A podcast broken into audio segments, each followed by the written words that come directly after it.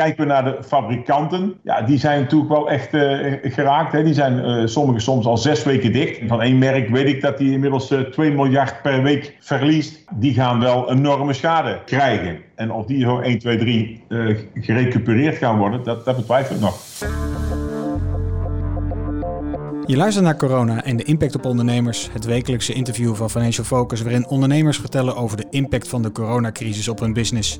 Vandaag praten we met Erik Berkhoff, baas en eigenaar van de Van Mossel Groep, een van de grootste autodealerbedrijven van Nederland. Uh, later deze podcast gaan we het hebben over hoe het de automotive-industrie straks vergaat na corona.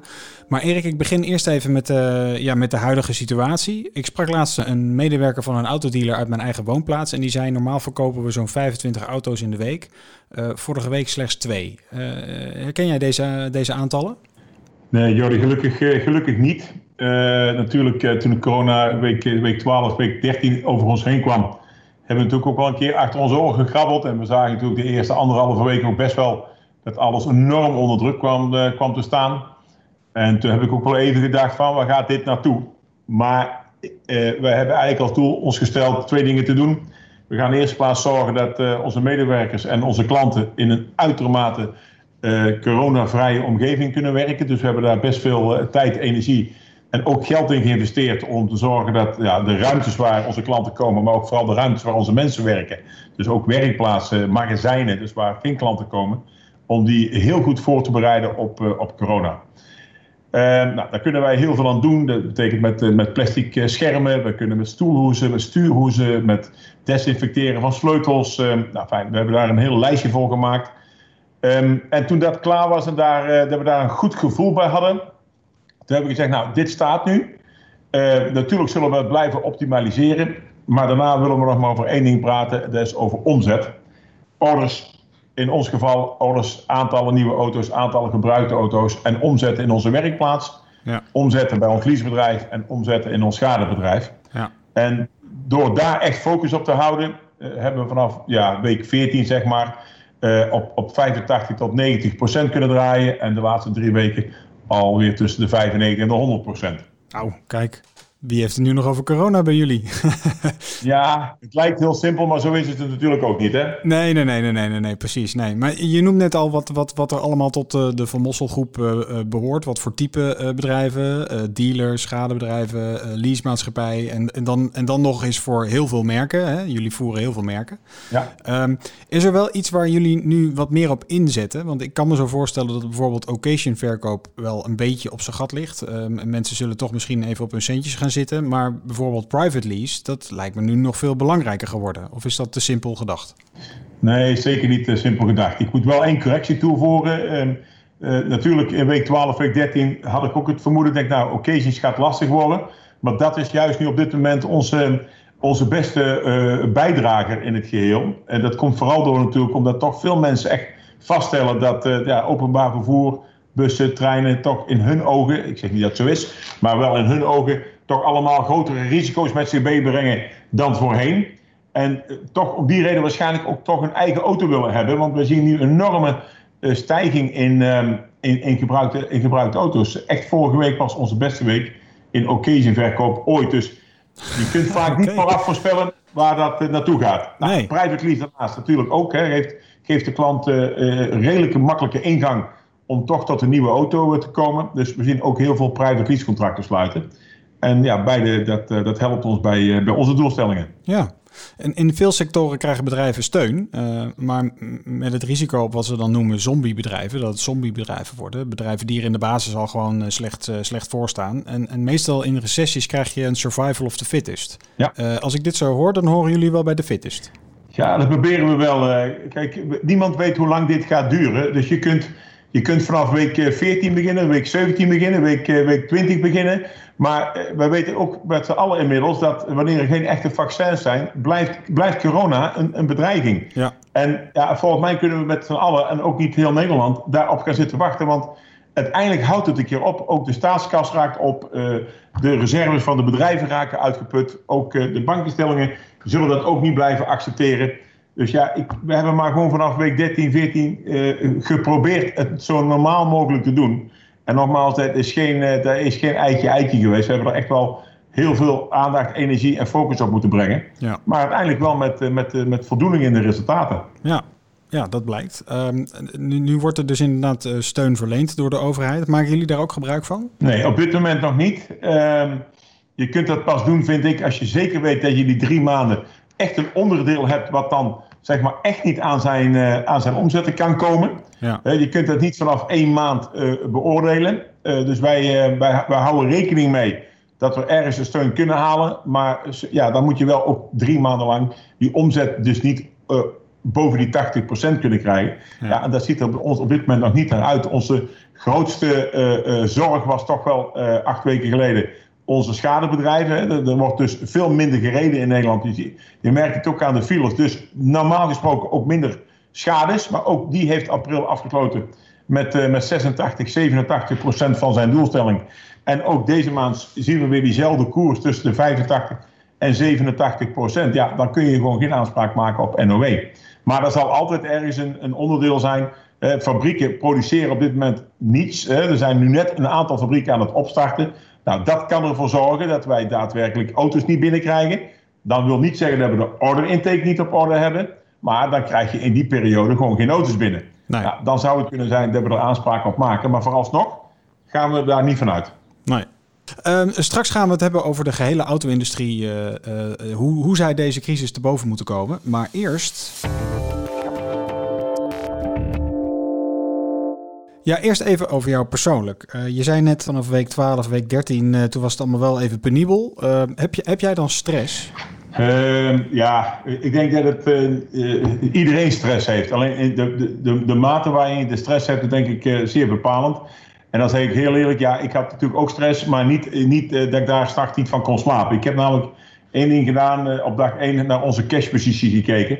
En daarmee kreeg ik heel duidelijk het gevoel dat, dat we daar wel degelijk corona eh, de baas mee zouden kunnen. Ook al zouden we qua omzet harder terug zijn gevallen dan nu het geval is. Dus ik denk dat de cashpositie van ieder bedrijf heel bepalend is uh, hoe stressvol zo'n periode is. Ja. En daarnaast natuurlijk heel belangrijk of je heel snel in de gaten hebt hoeveel schade je bedrijf erin oploopt en hoeveel dat je daarvan kunt dragen en wat je niet kunt dragen. Nou, die eerste drie, vier dagen vind ik dan wel heel spannend in geweest. Nogmaals, niet slecht, niet slecht van geslapen. Maar toch wel een uurtje eerder wakker geweest. Want ja, niemand wil dit. Niemand wil zijn bedrijf laten uh, in, in zo'n fase alleen te laten. Of in ieder geval ook in onmin te laten. Ja. En hoe sta je dan uh, als je een uurtje eerder wakker wordt? Hoe sta je dan op? Bruis je dan direct weer van de energie zoals je een paar maanden geleden was, misschien ook wel deed? Of? Ja, ja, misschien nog wel sterker. Ik, ik vind echt, en dat zie ik ook bij heel veel van mijn collega-ondernemers eh, de kapitein moet op het schip zijn en eh, die moet nu ook eh, ja, het, het, onderscheid maken. en of dat hij dat nu van thuis uit doet of vanuit de zaak, dat laat ik even in het midden. Ik vind gewoon, hij moet er zijn. Wij moeten voor de klas staan. Wij moeten onze medewerkers goed informeren. Wat ik zeg, wij moeten alle voorzorgsmaatregelen, daar mag, daar mag niets aan toeval overgelaten worden. dat zijn denk ik wel de belangrijke taken voor, voor de ondernemer. En als dat dan eenmaal goed ingeregeld is, ja, dan, dan blijft er toch maar één ding over. Zorg dat de schade zo beperkt mogelijk is. Ja. Ja, ik, eh, vorige week sprak ik uh, de bestuursvoorzitter van, eh, van Duinrail, hè, het familiebedrijf uit, uh, uit Wassenaar. Die zei, stiekem is dit eigenlijk ook wel een hele leuke, spannende tijd. Uh, hoe, hoe steek jij in elkaar? Uh, ja, ik, ik, spannend wil ik, ja, het, het, is spannend, dat zeker. Maar je ziet nu wel, kijk, dat, is moeilijk afspraken te maken. Dus je bent wel echt extern heel beperkt bezig. Je bent heel veel intern bezig. Ja. En ik heb wel deze, deze tijd genomen om mijn organisatie nog eens een keer goed tegen het licht aan te houden. En daar waar, uh, waar ik denk dat het uh, voor de toekomst nog, nog beter kan, echt een aantal aanpassingen gedaan, een aantal processen verbeterd, doorstromingen uh, optimaal gemaakt. Dus ja, het heeft ook zijn goede kanten. Maar gewoon heel eerlijk, dat wordt toch wel, en gelukkig wordt het elke dag minder, maar heel duidelijk overschaduwd met de berichten dat er weer zoveel mensen die dag overleden zijn en zoveel mensen die dag besmet zijn. Dus ik, ja, het, het heeft een paar goede dingen, maar uh, ik vind dat de minder goede dingen toch echt wel overheerst hebben. Ja, Jullie zaten in, in, het, in het gebied waar het in het begin uh, allemaal aanwezig was. Ja, absoluut. Hebben jullie zelf uh, te maken gehad met corona trouwens? Nee, gelukkig, gelukkig niet. Ehm, in die zin niet. Wij hebben 3400 medewerkers en, en gelukkig daarvan twee medewerkers die, die corona echt ja, ge, ge, getest besmet zijn. Hè? Want ja ik kan niet beoordelen van mensen die, die ziek zijn geweest, dat die niet in de lichte vorm corona gehad hebben. Maar ja, dan is het ook wel te overzien geweest. Dus echt in de, in de ernstige vorm hebben wij twee, twee medewerkers gehad. Gelukkig daarin vastgesteld dat dat elders opgelopen is en niet in ons bedrijf. Want ook dat vind ik heel belangrijk. En, en wel, uh, maar dat was echt iemand die wij, uh, dat, dat, zijn van ons hikers. En mensen die, iemand van een wat oudere leeftijd die auto's transporteert. Die hebben wij ook per direct stilgelegd. Omdat ja, wij vonden dat oudere leeftijden toch het, de risicogroep moeilijker was. En die is wel aan, aan corona overleden. Maar nogmaals, ook niet binnen onze organisatie daarop opgelopen. En het was ook niet een vast contract. Het was echt een oproepkracht. En ja, niks ten nadeel, hè, want ook nee, mensen nee, nee. ontzettend vervelend voor. Ja. Uh, maar als je echt naar onze vaste kern kijkt, die 3400 mensen, ja, gelukkig niemand overleden van, uh, van corona. Zo, nou, dat is, uh, hè, ook al gaat het met het bedrijf ook redelijk voorspoedig, dat is helemaal mooi nieuws, denk ik zo. Ja, en, en dan zou ik al zeggen, toch die ene meneer die dan misschien maar zijdelings aan ons bedrijf verbonden was, ja, dat raakt, dat raakt wel en dat raakt ook onze mensen. Tuurlijk. Je, je, hebt het nu inderdaad over die cijfers en, en, en eh, dat het nu de goede kant op gaat. Maar uh, volg jij het nieuws nog dagelijks? Uh, volg jij bijvoorbeeld de plannen van het kabinet, wat, wat, ze, wat ze nu allemaal weer verzinnen in Den Haag? Volg jij dat op de voet? Ja, ja, ik denk dat het ook een van onze taken is om daar gewoon goed naar te luisteren. de maatregelen goed op te volgen. Um, en dat wil niet altijd zeggen dat ik het er 100% mee eens ben. Integendeel, in, in soms helemaal niet. Maar uh, ja, één ding wat formeel moet, dat moet formeel. Maar we proberen wel heel duidelijk onze eigen visie op het bedrijf te houden. Dat als we nogmaals alle uh, eh, RIVM-voorschriften goed in acht houden, proberen we daarnaast wel te zorgen dat ook uh, onze eigen belangen daarin gediend worden. Ja. En niet de belangen van de aandeelhouders, maar de belangen van ons totaalbedrijf. Ja. Welke lessen trek jij uit eerdere crisis? Want die heb je, die heb je vast wel meegemaakt. Welke lessen heb je daaruit uh, meegenomen hierin? Of, of, is deze echt zo uniek? Daar vallen niet uh, lessen uit het verleden uit te trekken? Um, ja, ik heb, er, ik heb over de laatste 35 jaar crisis heb ik toch vier mee mogen maken. Um, maar dan vind ik deze toch, um, ja, deze is op het menselijk vlak gewoon de allervervelendste als er mensen doodgaan, daar, daar, heb je, daar, heb je, ja, dat is het ergste wat er is. Ja. Kijk ik nu naar de financiële kant ervan, dan vond ik die van 2008, 2009, vond ik uh, zakelijk gezien net zo vervelend, want die slopen namelijk in. Die slopen in, je had hoge omzetten, maar je kosten stegen, je kon moeilijk de vinger erachter krijgen, totdat dan op een gegeven moment zo'n zo'n luchtballonnetje klapt als zo'n zo'n bank in Amerika omvalt. Uh, en daarna uh, openbaart zich dat, dat hetgeen wat er al een aantal jaren in aan het sluipen was, openbaart zich. Je kunt je daar, uh, ja, je wordt, je wordt er verrast terwijl je zelf ook zeg maar in diezelfde cyclus zat. Je moest in één keer je voorraden anders op orde hebben, anders omgaan met je debiteuren. Je moest je bedrijf in één keer helemaal omgooien. Nu worden we verrast. We worden verrast door iets wat ja, zeg maar ergens in China begint, januari, februari, deze kant insluit maar dan ineens is het er. Ineens is zo iemand in stand is dan besmet en heeft in één keer grote gevolgen. Maar dan zie je wel dat je bedrijf, vind ik, er veel beter op heeft kunnen anticiperen en er ook veel beter voor stond. Onze Nederlandse banken staan er natuurlijk, niet vergeten, staan er natuurlijk veel en veel beter voor. Die kunnen ook echt klaarstaan voor de ondernemers. Dat zie je nu ook. Dat, dat zie die banken ook, vind ik. Uh, daar, daar, uh, ja, ik, ik, ik denk dat we dat het dat, ja, in de privésfeer en in de gezondheidssfeer hartstikke vervelend is geweest. En dat blijft voor mij voorop staan. Maar als ik dat even zou mogen bekeren, dan vind ik aan de zakelijke kant, denk ik dat het er beter is gegaan. En ik denk dat het daardoor ook, maar dat is persoonlijke mening, ook het herstel wat sneller zal gaan. Ja. Alleen bij, bij de groepen die natuurlijk echt heel zwaar geraakt worden. En wat mij betreft zou de overheid daar ook de enorme steun aan mogen geven. Uh, horeca, toerisme, uh, bedrijven die daaraan verbonden zijn die er echt last van hebben, ja, ik denk dat we daarvoor, moeten, dat we daarvoor klaar moeten staan. Ja, ja. Uh, zometeen horen we nog uh, tips van Erik aan andere ondernemers. Maar eerst nog. Ja, eerst nog even over de totale automotive-industrie. Uh, uh, zijn, zijn, jullie wat dat betreft, hè, qua financiële cijfers gaat het bij jullie nog vrij goed. Hè? Uh, zijn jullie daarin wel exceptioneel? Ja, ik kan nog niet in de cijfers kijken van mijn collega's. Nee. Ehm, want iedereen gaat er op zijn eigen manier mee om.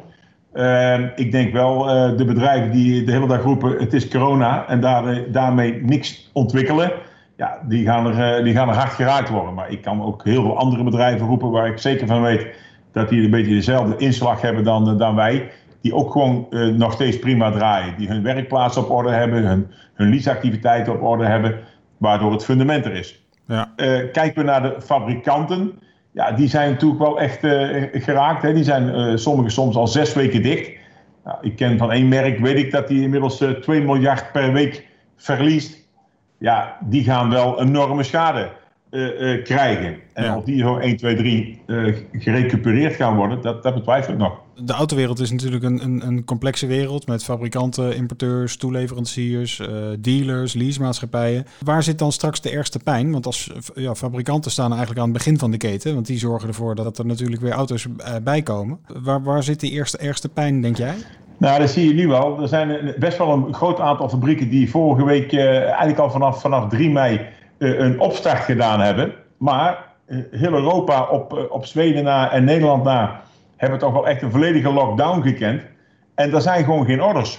dus als we sec naar Nederland kijken, is dat gelukkig allemaal goed doorgegaan. En dat geldt ook voor Zweden. Maar die twee landen samen, dat is voor een fabriek misschien twee dagen productie in de week. En de rest moet toch vandaan komen van ja, de, de, de grote volumes. Eh, Duitsland, Frankrijk, Spanje, Italië. Ja, daar werd natuurlijk een veelvoud van auto's verkocht. Maar die, die zijn allemaal in lockdown geweest. Dus de orderportefeuille voor die fabrieken zijn gewoon zeer, zeer, zeer dun. Ja. Dus al zouden ze willen produceren, de orders zijn er gewoon niet. Nee. Ik proefde net bij jou uh, toch enige positiviteit voor de toekomst. Maar hoe kijk jij, hoe kijk jij daarnaar dan? Ja, ik, ik hoop dat, uh, dat gewoon Europa heel snel uit die lockdown gaat komen. Uh, kijk, als alles. De, de, ik ga ervan uit dat de gezondheid het toelaat. Hè? Want kijk, als dat niet is, dan houdt alles op. Ja. Maar als de gezondheid het toelaat, dan hoop ik toch dat zo snel mogelijk alles uit die lockdown is. En dat, het, ja, dat er gewoon geproduceerd kan worden. Want dan krijgen toeleveranciers voor omzet. Dan krijgen de mensen de arbeid weer terug. En dan pas ga je weer van een, een normaal leven mogen praten. We hebben het de hele dag over sport en over, over uit etentje. En, en natuurlijk, dat is, dat is ook van, van zeer groot belang. Zeker voor die branches die er is. En ook voor de, de mensen zeg maar, uh, hun ontspanning te vinden. Maar het allerbelangrijkste is wel een bestaansrecht te hebben. En uh, ik denk dat je niet fijn kunt gaan sporten of fijn op vakantie kunt, wanneer je je, je, eigen, je eigen fundament niet geregeld hebt. En dat fundament hangt wel af van de wereldeconomie. Dus het, het, zal, toch, het zal toch snel op orde moeten komen. Wil iedereen wel weer in dat normale leven terugkomen. Ja. Nog, voordat corona een raar Chinees griepje was, uh, hadden we het in Nederland over het milieu, over duurzaamheid, over stikstof, vliegschaamte, dieselauto's, nou noem het maar op. Wat zijn nu de kansen voor deze sector? Gaat het verduurzamen nu bijvoorbeeld in een versneld tempo? Nou goed, dat kan niet sneller, denk ik. Uh, ik denk dat onze branche enorm aan het opschalen is met, uh, met elektrische auto's. Maar ook dat heeft, dat, dat heeft de fabrikant in, in de hand, hoe snel dat hij de juiste auto's kan maken. Eh, daar is ook voor die ontwikkeling heel veel geld nodig. Ja. Dus ik denk dat, dat voor duurzaamheid, ja, dat, dat gaat er zeker niet beter op worden. Hè? Want als een fabriek uh, zoveel verliezen leidt door corona, um, ja, dan, wordt het, dan wordt het hartstikke lastig om, uh, om geld te verdienen. Ook nog eens een keer voor, voor nieuwe ontwikkelingen te versneld door te voeren. Dus het zal niet achterop raken, maar de versnelling erin krijgen, denk ik dat dat moeizamer gaat worden. Ja, precies. Ja, dus misschien zelfs gaat het vertragen, denk jij? Ja, nou, ik hoop voor niet. Kijk, veel mensen hadden, veel fabrieken hadden die zaak toch wel in beweging staan. Maar ik hoop dat dat nu niet daardoor vertraagd gaat worden. Ja. Nou, Um, en tot slot, ik denk dat, uh, dat er heel veel mensen uh, willen weten, uh, wat gaan de autoprijzen doen? Ik, misschien zijn er toch al wat consumenten die enigszins af gaan wachten van, nou, ik, ik wacht heel even en kijken of, die, of die autoprijs misschien naar beneden gaat. Wat, wat, wat, wat zijn jouw verwachtingen daarbij? Nou, als we, over, we hebben twee soorten auto's, de nieuwe auto's en de gebruikte auto's. Ja. Nieuwe auto's, ben ik van mening, gaan zeker niet goedkoper worden. Uh, en, en, dan zijn er altijd weer mensen die roepen dan zoiets. Maar als je gewoon heel logisch goed nadenkt, met alle ontwikkelingen die daarbij uh, bij gepaard gaan, kan een autoprijs gewoon niet omlaag. Uh, dat kan misschien een keer in een actiemodel misschien 1 of 2 of 3 procent omlaag gaan. Maar dat kan niet, dat kan niet in, een, in, in, in, in het grote volume. bij de gebruikte auto's, dat denk ik wel. op het moment worden er in Nederland minder nieuwe auto's geregistreerd. Maar ook zeker in het buitenland worden minder nieuwe auto's geregistreerd. Dan blijft toch veel vraag naar, uh, naar occasions toe. Dus die gaan uh, niet alleen in Nederland verkocht worden, maar al heel lange tijd ook in het buitenland. Uh, daardoor is een Nederlandse auto best aantrekkelijk voor. Dus als zometeen en heel veel vraag blijft in Nederland en heel veel vraag komt vanuit het buitenland, dan creëert dat schaarste. en schaarste zal de prijs wat, wat opdrijven. Ja. Praten we nou over een mega grote verschillen? Dat denk ik niet, maar 4, 5 procent. Dat kan zomaar gebeuren. En dat zien we de laatste weken toch al gebeuren. Dat er veel vraag naar eh, gebruikte auto's is. Er wordt ook veel verkocht. En ja, de, de, de, de voorraad wordt dunner overal. Ja, maar goed. Ehm, ik neem aan dat jij zegt van uh, kom lekker naar mijn, uh, naar mijn winkeltje, want ik heb genoeg auto's voor iedereen. Ja, ja we hebben voldoende en ik hoop dat we dat op orde kunnen houden. Ja, ja precies. Erik, ik wil je uh, heel hartelijk bedanken voor je tijd. Uh, wij eindigen altijd deze podcast met een laatste vraag. Uh, heb jij nog tips voor andere ondernemers? Waar liggen kansen wat jou betreft? Ik, ik heb een beetje, hopelijk een beetje kijk op onze branche. Ik heb het moeilijk voor, voor heel veel andere branches. Het enige wat denk ik altijd, altijd het geval zijn voor iedere branche. we zullen gewoon keihard moeten blijven werken. Heel nuchter na moeten blijven denken, vind ik. doen wij het tenminste in ons bedrijf. Heel nuchter na blijven denken proberen uh, qua uh, gezondheid, qua alle maatregelen optimaal te houden. Die mensen ook hun productiviteit daardoor niet hoeven laten schieten. En dan is er nog maar één ding, is proberen elke dag omzet op peil te houden. Nou goed, wat dat betreft, nuchterheid, dat, uh, dat siert de Nederlander uh, vaak. Dus wat dat betreft hebben we wellicht uh, ja. een voorspoedig, voorspoedige toekomst. Erik, dankjewel. Dit was corona en de impact op ondernemers. Volgende week spreken we een andere ondernemer over de gevolgen van de corona-epidemie op zijn of haar business. Bedankt voor het luisteren.